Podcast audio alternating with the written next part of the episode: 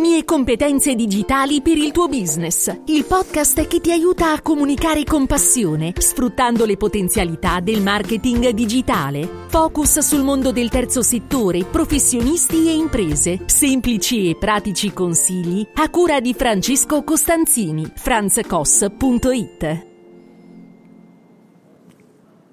Ciao da Francesco Costanzini, in questa puntata del podcast in cui cerco di fornirti dei consigli utili per la tua comunicazione, vorrei fare una riflessione sul significato del fenomeno dell'analfabetismo funzionale.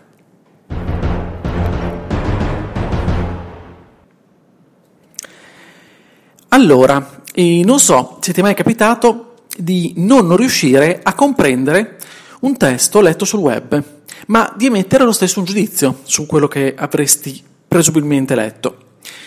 Oppure se ti è mai capitato di esprimere un giudizio senza assolutamente aver letto il contenuto, ma solo basandosi sul fatto della persona che ha condiviso quel tipo di messaggio, di comunicazione.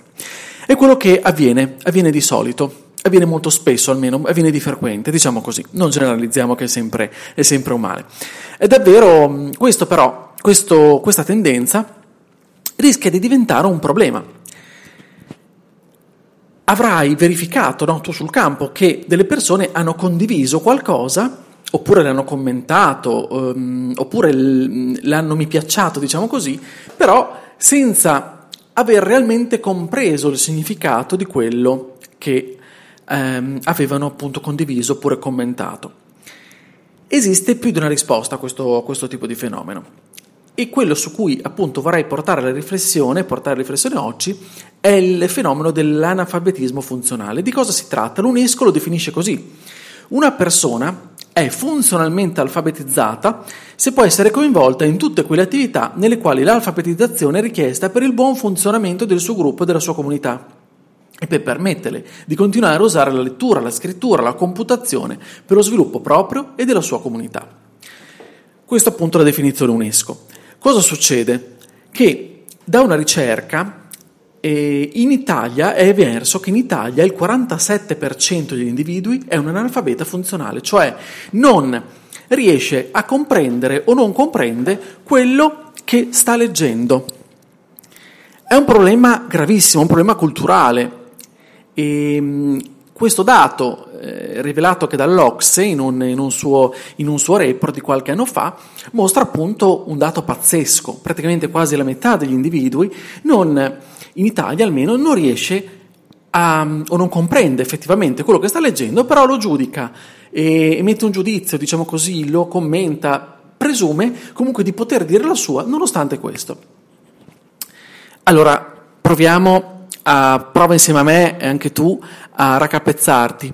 Perché ti sto parlando di questo? Perché forse ti renderai conto che quello che accade sui social network è un pochettino questo. Il problema dell'analfabetismo funzionale, mi dicono, comunque sto leggendo, che non è un problema nato con l'avvento delle nuove tecnologie, ok? È un problema che era già preesistente, chiaramente, è un problema culturale, è un problema che esiste già da prima. Chiaramente i social, come avviene non solo in questo campo, lo sta amplificando. Però è un problema perché, come potrai capire, la propagazione delle bufale, delle fake news, l'odio online, tutto questo sono problemi che derivano in parte dall'analfabetismo funzionale, cioè dal fatto che le persone sbadatamente leggono, oppure leggono male, non riescono bene a comprendere i testi che stanno in fin dei conti leggendo.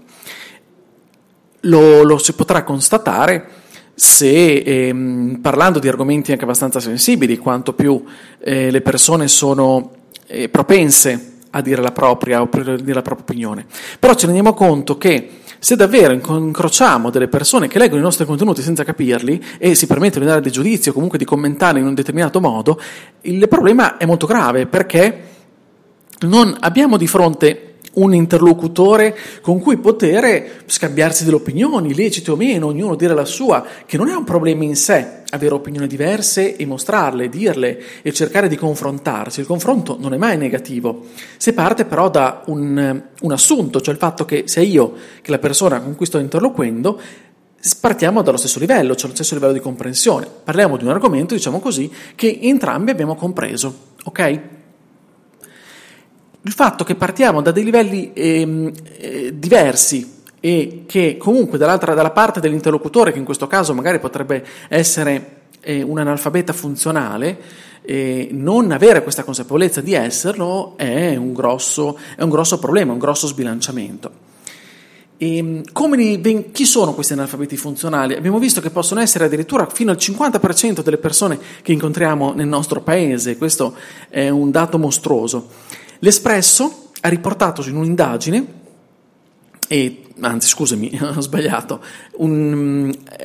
L'Espresso ha riportato un'indagine non sua ma del PIAC, li descrivendo come analfabeti funzionali, persone con più di 55 anni, tendenzialmente poco istruiti, svolgono professioni non qualificate, oppure giovanissimi che stanno a casa dei genitori senza lavorare né studiare, o provengono da famiglie dove sono presenti meno di 25 libri.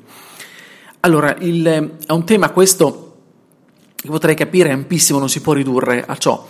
Ti posto nella descrizione, ti metto anche un link in cui ho fatto un post sul mio blog in cui ho cercato di approfondire, dove trovi anche le fonti che ti sto citando, approfondire un pochettino di più il discorso, che chiaramente meriterebbe altri approfondimenti, tante ore anche di discussione, anche con esperti della materia. Io però, come appassionato di temi e appassionato di temi sulla comunicazione e di educazione digitale, credo che questa consapevolezza in noi debba esserci. E quindi dobbiamo tenerne conto nel nostro modo di comunicare e nel modo in cui abbiamo di rispondere alle altre persone, quando rispondono in qualche modo, commentano ai nostri contenuti. Dobbiamo sempre pensare che probabilmente la persona che in questo momento sta magari commentando qualcosa che abbiamo condiviso potrebbe davvero non aver compreso quello che noi stavamo dicendo.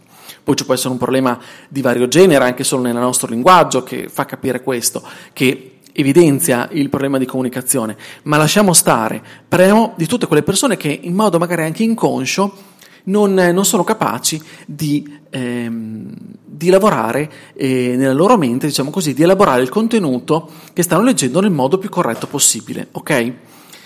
E pertanto è una questione sociale, è una questione che dobbiamo riuscire in qualche modo a tamponare, è un problema sociale che dobbiamo far emergere, perché c'è bisogno di una risoluzione a tutto questo, c'è bisogno che il mondo della scuola intervenga, ma non solo, c'è bisogno che il mondo delle istituzioni intervenga, proprio perché bisogna aiutare tutte le persone a dare...